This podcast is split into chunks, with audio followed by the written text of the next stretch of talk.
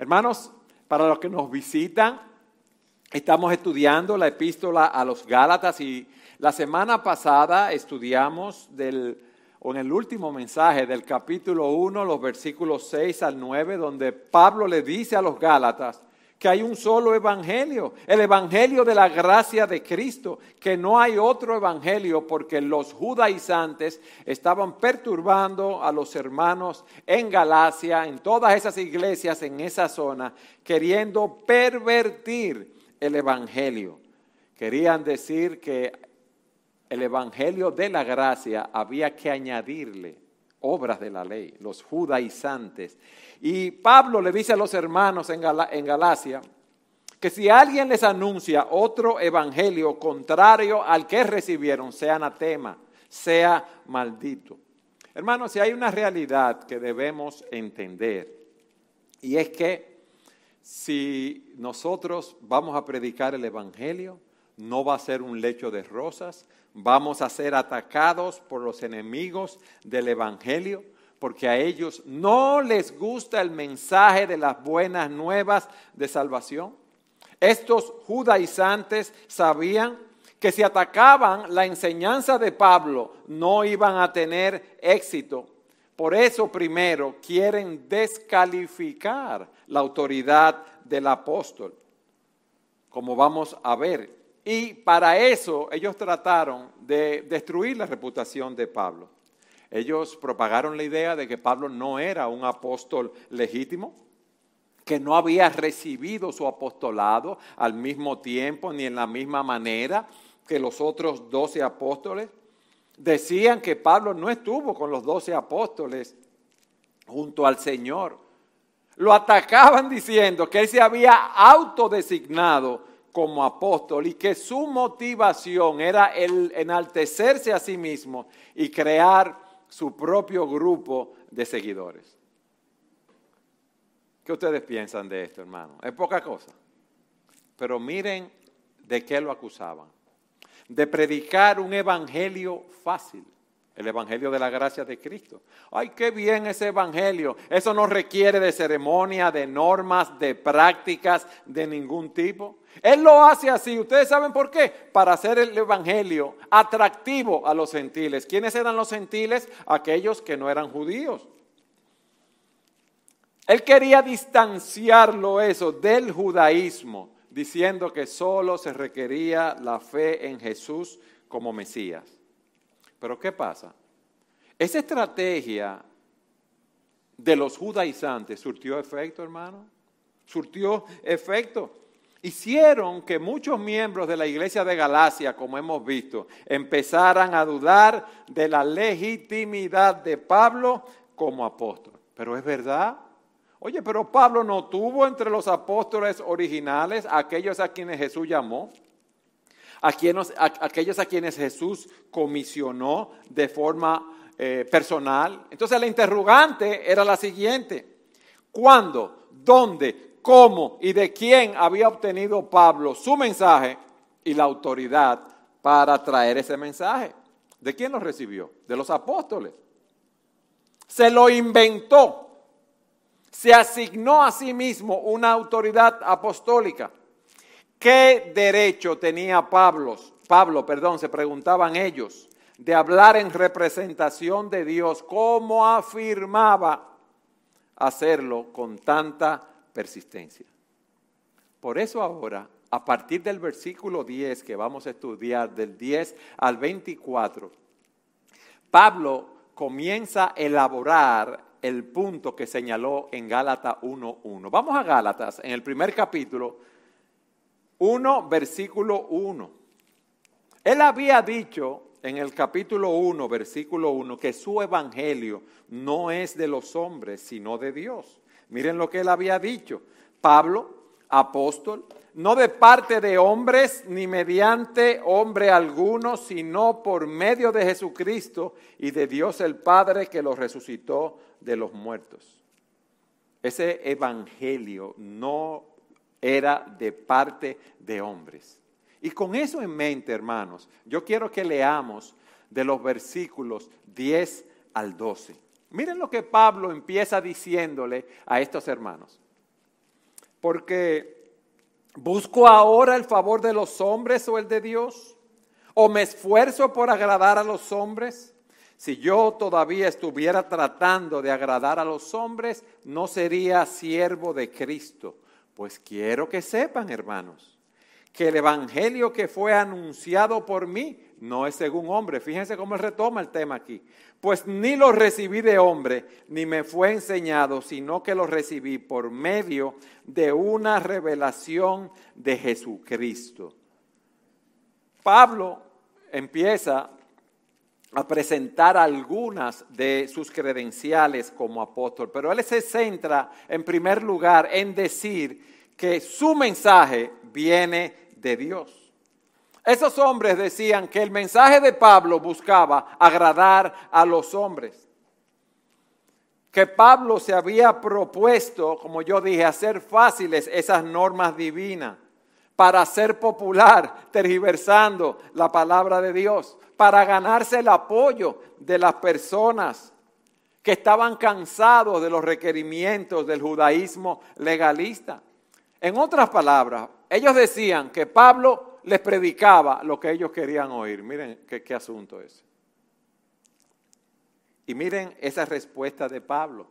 Porque busco ahora el favor de los hombres o el de Dios. Porque dice él, a la luz de lo que yo dije anteriormente en el versículo 9, ¿qué había dicho él? Que si alguien les anuncia un evangelio diferente, sea anatema, sea maldito. Y él dice entonces, porque a la luz de lo que yo dije anteriormente, busco ahora el favor de los hombres o el de Dios. Está claro que él no estaba buscando ganarse el favor de los hombres, sino el favor de Dios. Y dice, si yo todavía estuviera tratando de agradar a los hombres, no sería siervo de Cristo. Anteriormente, Pablo era un perseguidor de la iglesia. Cuando él profesaba ese judaísmo, él buscaba el favor de sus compatriotas judíos cuando desató esa persecución furiosa, como veremos más adelante, contra los creyentes. Él pensaba que persiguiendo a los cristianos, él era fiel a Dios.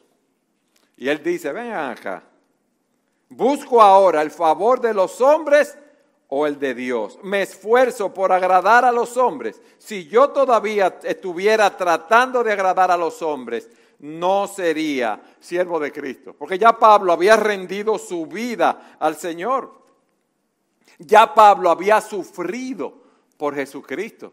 En Gálatas capítulo 6, versículo 17, él dice, yo llevo en mi cuerpo las marcas, yo llevo en mi cuerpo las cicatrices que muestran que pertenezco a Jesús eran, era lo contrario, eran esos judaizantes que querían buscar el favor de los hombres. Porque Pablo dice en Gálatas 6:12, óigame bien, ellos acusaban a Pablo de lo que ellos eran. Tú buscas agradar a los hombres. Y Pablo les dice, los que tratan de obligarlos a circuncidarse lo hacen para quedar bien con otros. No quieren ser perseguidos por enseñar que solo la cruz de Cristo salva. Ni siquiera los que luchan a favor de la circuncisión cumplen toda la ley. Solo quieren que ustedes se circunciden. ¿Para qué? Para poder jactarse de ello y decir a todos que ustedes son sus discípulos. Y Pablo dice, si yo quisiera agradar a los hombres, si yo cambiara mi mensaje, si yo dijera otra cosa, entonces yo no sería un siervo de Cristo. Mis hermanos, agradar a Dios es servir a Cristo. Servir a Cristo es predicar a Cristo. Es proclamar la gracia de Dios en Jesucristo. Y no podemos, óigame bien, no podemos ministrar efectivamente si nosotros queremos agradar a los hombres. Eso no se aplica solamente a Pablo. Eso solamente, no se aplica solamente a los predicadores. Eso se aplica a cada uno de los creyentes, mis hermanos. Hay situaciones, hay lugares donde quizás uno eh, se cohíbe de predicar el Evangelio por los ataques que puede recibir. Hay pastores en iglesia que lo que están pensando es en el marketing. ¿Cómo podemos atraer personas a los servicios de la iglesia? ¿Qué podemos ofrecerle que a ellos les guste? Les guste? ¿Cómo podemos llenar la iglesia? ¿Cómo podemos ser más populares en el mundo? Y por eso traen un mensaje diluido, una adoración dirigida más a la gratificación de las emociones que la gloria de Dios. ¿Ustedes ven? Una adoración, alabanzas que lo que mueven son las emociones. Mis hermanos, hay un temor a los hombres que debemos eh, vencer nosotros. Todos tenemos ese temor. ¿Y cuál es el antídoto de Pablo para esto? Debemos agradar a Dios, no a los hombres. Prediquemos la gracia de Dios en Cristo. No prediquemos lo que los hombres quieren oír. Prediquemos lo que los hombres necesitan oír. Hay muchos predicadores que no solamente tienen un culto para eh, manipular las emociones, sino que también no predican todo el consejo de Dios. Hay muchos pastores que tergiversan muchas doctrinas. Hay pastores que no predican del pecado. Ay, eso es muy fuerte. La gente se pasa una semana muy con muchas cosas y tú le vienes a decir ahora que es un pecador. Si la Biblia lo dice, yo tengo que decirle. No le prediques del infierno. No le prediques que si pecan y no se arrepienten, hay una disciplina pública. Nosotros no queremos que los oyentes se sientan mal y usted ve que las personas van de los bancos de la iglesia, de la silla de la iglesia para el infierno. Nosotros tenemos que ser fieles predicando el Evangelio de Jesucristo. Y eso es lo que Pablo le está diciendo. Yo no quiero agradar a los hombres, yo quiero agradar a Dios. Y esa debe ser la meta de cada uno de nosotros. Pero Él les dice que su mensaje viene directamente de Cristo, que no es un invento humano. Vamos a leer el versículo 11 nuevamente. Pues quiero, hermanos, o sea, quiero certificar, yo quiero hacerles saber, yo quiero que entiendan, yo quiero que quede claro, eso es lo que le está diciendo. ¿eh? que el Evangelio que fue anunciado por mí no es según hombre, pues ni lo recibí de hombre ni me fue enseñado. Fíjense, lo primero que él hace es que da una declaración negativa. Este Evangelio que yo predico no es un invento mío. Yo no lo he modificado. No me fue enseñado por ningún hombre. Ese evangelio es único, ese es el evangelio de la gracia de Dios en Jesucristo. No es una invención humana, eso es lo que él está diciendo. Mis hermanos, si nosotros escuchamos a los hombres en la sociedad lo que se está predicando, vamos a encontrar un evangelio muy pervertido, ¿verdad? Muy adulterado. Vamos a encontrar el evangelio de las obras, la salvación por obra, el evangelio decisional, el Evangelio social, el Evangelio de la teología de la liberación, el Evangelio de la sanación, si podemos decirlo así, y muchas más.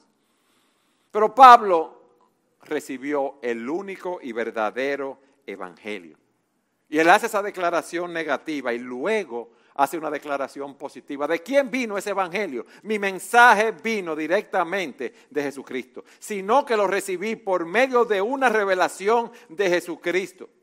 No hay manera de mal interpretarlo a él. Y la palabra revelación que se utiliza aquí es la palabra apocalipsis y significa correr el velo de algo que antes había estado oculto. Jesucristo, dígame bien, es el acto mismo de esa revelación. Ningún hombre podría haber descubierto ese evangelio. Es algo divino, dígame bien, divino, que debe ser revelado. Y Pablo dice que a él le fue revelado directamente por Cristo. Y esto es importante, hermanos, porque esa revelación de Dios viene por un apóstol, por un profeta. Fíjense lo que dice Efesios 2.19. Así pues, ustedes ya no son extraños ni extranjeros, sino que son conciudadanos de los santos y son de la familia de Dios. Y oigan lo que dice. Están edificados sobre el fundamento de los apóstoles y profetas, siendo Jesucristo mismo la piedra angular. Esos apóstoles, esos enviados, que fundamentaron la iglesia, lo podemos decir, es en base a la revelación divina. Ellos recibieron esa revelación para enseñar a la iglesia. El fundamento no son ellos, el fundamento es la enseñanza que Cristo le había dado. Y aquí tenemos el ataque a Pablo de que él no era un apóstol porque él no había estado con el Señor. Miren hermano, ese era un ataque calculado. Es el mensaje de Pablo de parte de Dios. Ese era el ataque, ese era el, punto en discusión. Entonces, a partir del versículo 13, luego de que Pablo ha explicado que su mensaje es de Dios, él da pruebas de su apostolado. Él da pruebas, y ese es nuestro segundo punto, de que su mensaje era de Dios. Y Pablo explica su vida antes de convertirse, explica su conversión y explica lo que sucedió después de su conversión. Lean conmigo el versículo 13, por favor. Porque ustedes han oído acerca de mi antigua manera de vivir en el judaísmo. Pablo quiere mostrar o nos da una prueba negativa y nos habla de cómo era su vida anterior. Pablo no creía en la gracia. Pablo no conocía a Jesucristo. Él era un fariseo. Pablo era un judío de primer orden. Vamos a Filipenses capítulo 3, versículo 5. Filipenses capítulo 3, versículo 5. ¿Qué dice Pablo? Yo fui circuncidado a los ocho días de nacer. Yo soy del linaje de Israel, de la tribu de Benjamín. Yo soy hebreo de hebreo en cuanto a la ley. Perdón, fariseo en cuanto al celo, perseguidor de la iglesia, en cuanto a la justicia de la ley, hallado irreprensible. ¿Qué pasa? La vida de Pablo estaba centrada, como todo buen fariseo, en el cumplimiento de la ley y la tradición. Él no estaba pensando primariamente en la gracia. Y dice algo muy fuerte. Miren lo que él dice, hermano, la conducta que él tenía. Él dijo lo que él era primero, ¿verdad? Pero miren la conducta. Vamos a leerlo completo, el 13. Porque ustedes han oído acerca de mi antigua manera de vivir en el judaísmo. Yo seguía todo lo que dice ahí. De cuán, y después eh, eh, dice, de cuán desmedidamente perseguía yo a la iglesia de Dios y trataba de destruirla. O sea, yo no solamente era un judío así, fariseo practicante, ¿eh? miren, yo perseguía desmedidamente, yo perseguía de sobremanera, yo asolaba a la iglesia de Dios y trataba de destruirla. Era algo persistente. Y la idea que nos da es como si fuera una obsesión, el deseo de hacer daño. Esa palabra que yo asolaba a las iglesias es como cuando un ejército entra en una ciudad y la raza por completo. Era un esfuerzo destructivo lo que él tenía. Miren, en Hechos 8.3 dice lo siguiente, Saulo hacía estragos en la iglesia entrando de casa en casa y arrastrando a hombres y mujeres y los echaba en la cárcel. Esa era la conducta de él. Esa era su pasión, mis hermanos, destruir a la iglesia. Pero él también nos dice en el versículo 14 algo más. Yo aventajaba en el judaísmo a muchos de mis compatriotas, a muchos entre los de mi raza, a muchos eh, eh, contemporáneos, mostrando mucho más celo por las tradiciones de mis antepasados. Y esa palabra aventajaba que se utiliza aquí. Ustedes han visto cuando hay una jungla, que hay muchos árboles y entra alguien con un machete y empieza a cortar, a hacer una trocha. Eso es. Pablo estaba abriendo una trocha, quitando todo obstáculo.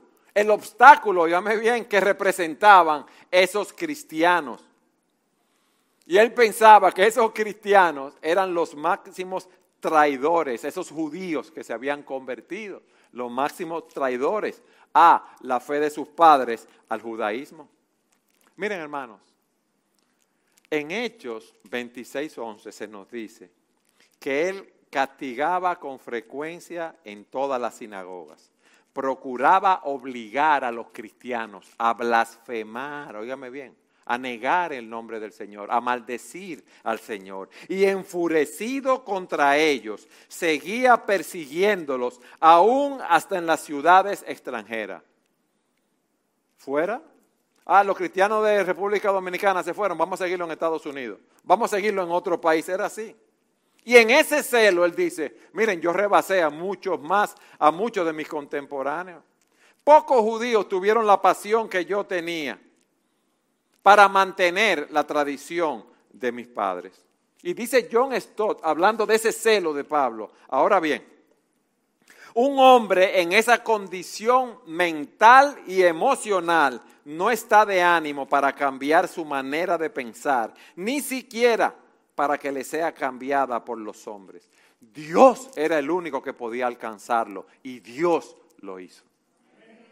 Hermano, yo pensaba cuando estudiaba el texto, ¿hay alguna persona que tú le tengas temor de predicarle el Evangelio? ¿Hay alguna persona que tú pienses que es imposible que se convierta? Miren a Pablo aquí y Dios lo llamó a salvación.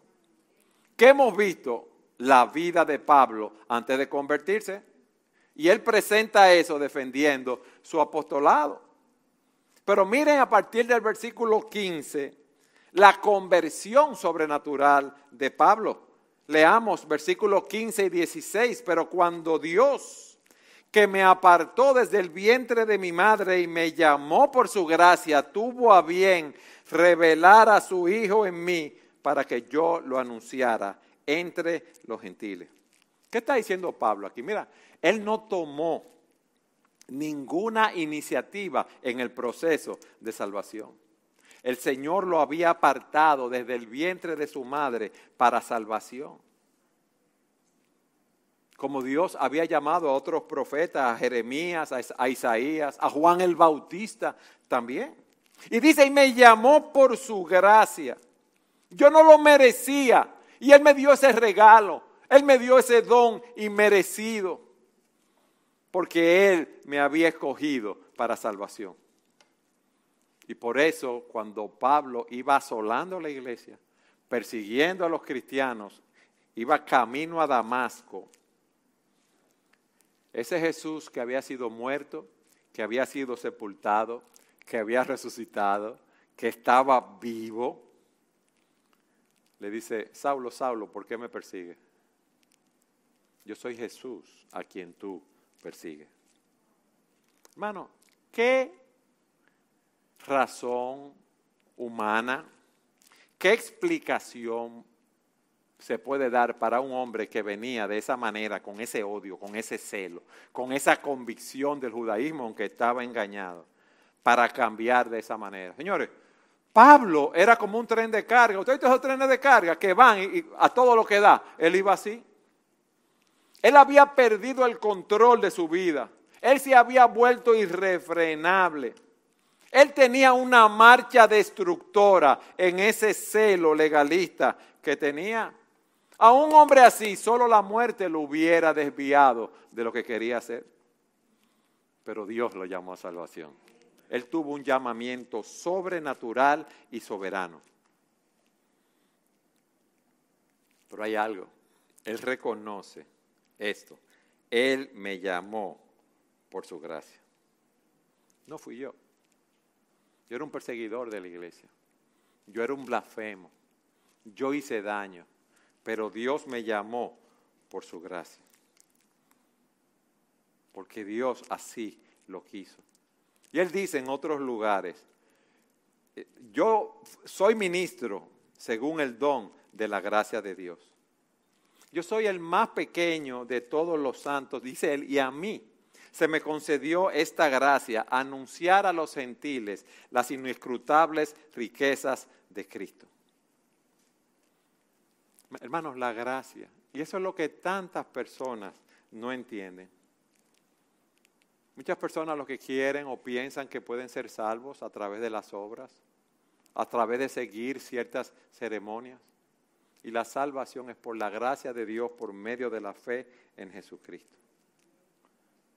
Dios me llamó por gracia. Dios nos llamó por gracia, hermano. No hay otra razón. Nosotros no éramos las buenas piezas, las grandes cosas. Miren a Pablo. Y Dios tuvo misericordia de él. Nosotros no somos diferentes de Pablo. Nosotros hemos transgredido la ley de Dios y Dios en su misericordia nos ha llamado. Ahora, miren qué interesante lo que dice el final del versículo 15 y el 16. Él, Dios, dice Pablo, tuvo a bien revelar a su Hijo en mí para que yo lo anunciara entre los gentiles. Óigame bien. Dios lo llamó a salvación a Pablo para que sirviera, para que yo lo anunciara entre los gentiles. ¿Tú sabes lo que aprendemos de aquí, hermano? Que Dios nos llama a salvación, no para que nos quedemos tranquilos, no para que seamos cristianos de domingo en la mañana, no es para que nos quedemos en nuestras casas todo el tiempo, Dios nos llama a servir. ¿O no dice que todos los creyentes somos hechura suya, creados en Cristo Jesús para hacer buenas obras, que Dios preparó de antemano para que anduviéramos en ellas? Vayan conmigo a Primera de Pedro, capítulo 2, versículo 9. ¿Qué dice Pedro? Ustedes son linaje escogido, real sacerdocio, nación santa, pueblo adquirido para posesión de Dios, óigame bien, a fin de que, que anuncien las virtudes de aquel que los llamó de las tinieblas a su luz admirable. Nosotros somos salvos para ser testigos, para ser siervos de nuestro Salvador. Y Dios le está diciendo a Pablo, y nos lo dice a nosotros hoy, a ti se Jesucristo fue revelado en tu vida para que ese mensaje tú lo anunciaras a los gentiles, para que ellos conocieran acerca de Jesucristo, para que tú, como decía Pablo, predicaras a Cristo crucificado, piedra de tropiezo para los judíos y necedad para los gentiles. En Colosenses 1.28 Pablo dice, a Él proclamamos nosotros, amonestando a todos los hombres y enseñando a todos los hombres con toda sabiduría, a fin de poder presentar a todo hombre perfecto en Cristo. Mis hermanos, el Evangelio es Cristo. Y Cristo es el Evangelio. Y esa era la verdad, oígame bien, que Pablo quería que los Gálatas captaran. Si Cristo es el todo y en todos, ¿qué necesidad tenemos nosotros de, seguir ceremonia, de seguir reglamentos, de adiciones el Evangelio? ¿Qué necesidad hay de rituales? ¿Qué necesidad hay de la circuncisión que para ser salvo? Cristo es nuestra suficiencia, mis hermanos. Y eso es lo que Él quiere mostrar, como dijimos en el primer mensaje, a los Gálatas. Hermanos, y tristemente, en muchos púlpitos falta esa predicación de Jesucristo. En muchos púlpitos se predica de activismo, se predica de moralidad, de la ley, del amor al cielo, lo cual no es malo, pero no se predica de Jesucristo y su mensaje de salvación. Entonces, ¿qué hemos visto hasta aquí? Bueno, primero Pablo dice que su mensaje viene de Dios, no se lo dio ningún hombre. Luego Él eh, nos da eh, evidencias de su apostolado. Vimos su conversión, cómo era un eh, antes de su conversión, cómo era un enemigo de los cristianos, cómo lo buscaba, cómo él asolaba a la iglesia. Vimos su conversión. Veamos en tercer lugar su experiencia después de su conversión. Fíjense lo que dice al final del versículo 16.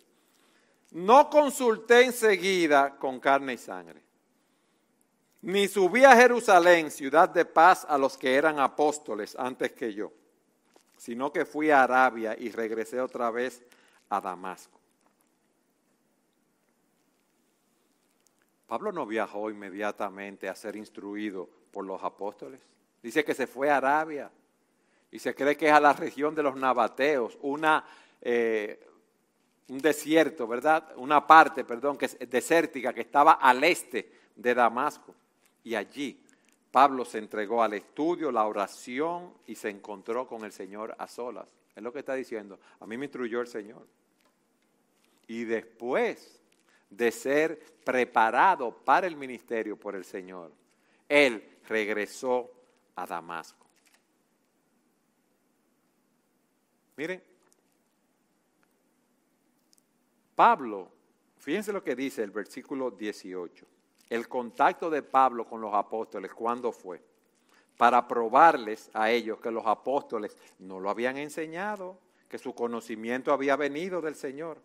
Entonces, versículo 18, ¿qué dice? 15 días después, 10 días después, no, tres años después, subí a Jerusalén para conocer a Pedro, a Cefas, y estuve con él 15 días. Pero no vi a ningún otro de los apóstoles, sino a Jacobo, a Santiago, el hermano del Señor. En lo que les escribo, les aseguro delante de Dios que no miento. Él estuvo solo en aprendizaje, meditación, estudio. El Señor lo enseñó. Y después de tres años, óigame bien, tres años, 36 meses, él viaja a Jerusalén para conocer al apóstol Pedro. ¿Qué sería? Bueno, Pedro era un líder en la iglesia, fue un compañero personal del Señor Jesús, era el, eh, el vocero de los apóstoles en la iglesia en Jerusalén después de Pentecostés. Y dice, solo permaneció con él cuántos días? Un tiempo muy corto humanamente hablando para ser transformado por completo de toda su teología y tradiciones judías. Y dice, tampoco vio a ninguno de los otros apóstoles, sino a Jacobo, el hermano del Señor. Y la palabra ver es que Él lo visitó con el fin de conocerlo. Esa es la idea que nos da. Imagino que querría conocer muchas de las experiencias, quería compartir con ellos lo que el Señor había hecho con Él. En lo que les escribo, les aseguro delante de Dios que no miento. A mí los otros apóstoles no me enseñaron, ¿verdad?, el Evangelio, mi entrenamiento mi teología fue, me la enseñó el Señor Jesucristo, es lo que nos está diciendo. Con esto Él quiere probar que Él no es un apóstol de segunda mano. Y eso que querían decir de Él, que Él no había estado con los apóstoles, que Él no había, ¿verdad? No tenía su autoridad. Él la rebate. Pero también, otro argumento que da, es que él empieza a predicar en Siria y Cilicia al norte de Israel, versículo 21. Después fui a las regiones de Siria y Cilicia, pero todavía no era conocido en persona en las iglesias de Judea que eran de Cristo. Ellos solo oían decir, el que en otro tiempo nos perseguía, ahora predica o anuncia la fe que en un tiempo quería destruir y glorificaban a Dios por causa de mí. Fue a las regiones de Siria y Cilicia y en esta última se encuentra Tarso, que era la ciudad natal de él. ¿Y qué hizo Pablo? Durante varios años se dedicó a predicar el Evangelio. En ese tiempo Pablo no era conocido de vista de las iglesias en Judea, en esa zona. Lo que las iglesias sabían era lo que se decía, el que en otro tiempo nos perseguía, ahora predica la fe que en un tiempo quería destruir.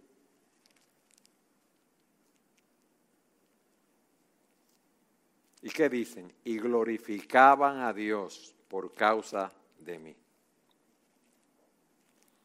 ¿Qué quería probar Pablo? Repito, que todas esas acusaciones de los judaizantes eran absurdas, eran superficiales. Recuerden cómo la iglesia de Jerusalén, que seguía bajo la supervisión de los otros apóstoles, allí estaba Jacobo, el medio hermano del Señor, ellos habían reconocido la autoridad de Pablo y glorificaron a Dios por su causa. Jacobo, Pedro y Juan que eran como quien dice las columnas entre los doce, habían reconocido que la gracia de Dios había estado con Pablo. Y recuerden lo que dice Gálatas 2.9, y con gran entusiasmo dice Pablo, nos dieron a mí y a Bernabé la diestra en señal de compañerismo. Mis hermanos, nosotros tenemos el Evangelio de Jesucristo. Lo que predicamos es el Evangelio de Dios. Si hoy estamos aquí predicando es por la gracia de Dios.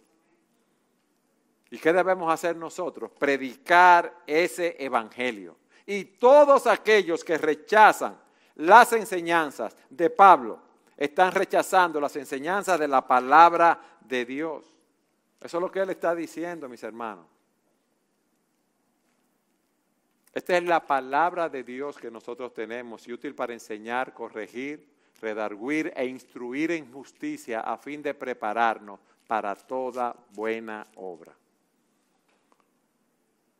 Mi pregunta es, ¿qué tú vas a hacer con ese evangelio glorioso?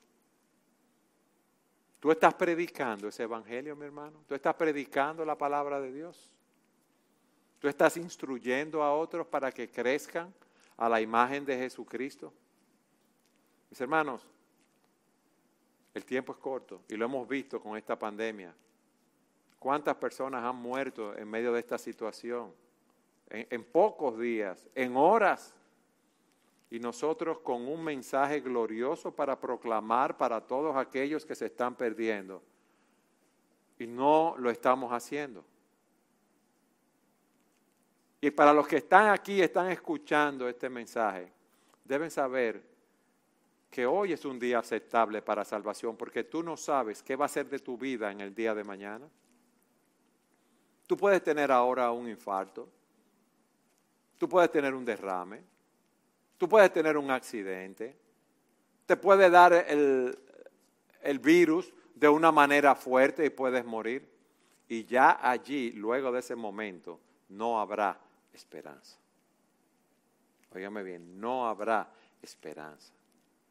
Hoy es el día aceptable, hoy es el día de salvación y hacemos ese llamado, te rogamos que tú lo entiendas, que tú veas tu condición y que te vuelvas al Señor, arrepentido de tus pecados, con fe en Cristo y en la obra que realizó en la cruz del Calvario.